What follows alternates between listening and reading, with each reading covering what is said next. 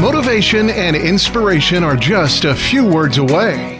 This is the Learn, Develop, Live podcast and your quote of the day.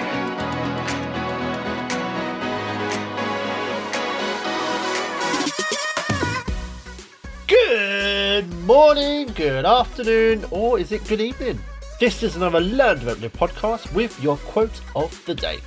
Now I'm bringing you just one minute, but you get yourself 30 minutes for free, one to one. Come over to ldlcall.com and book your slot, and we can have that little chat. But first, here's your quote for the day. 10 years from now, make sure you can say that you chose your life and you didn't just settle for it. Question where will you be in 10 years?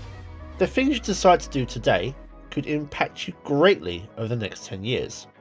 What could you start today that would have a massive impact on those 10 years? Where the next 10 years do bring you, you'll want it to be something that's on your terms and something that you really want to do. Your life should be on your terms anyway, so don't lose that focus. This is your world and your life, so go and own it and not regret it.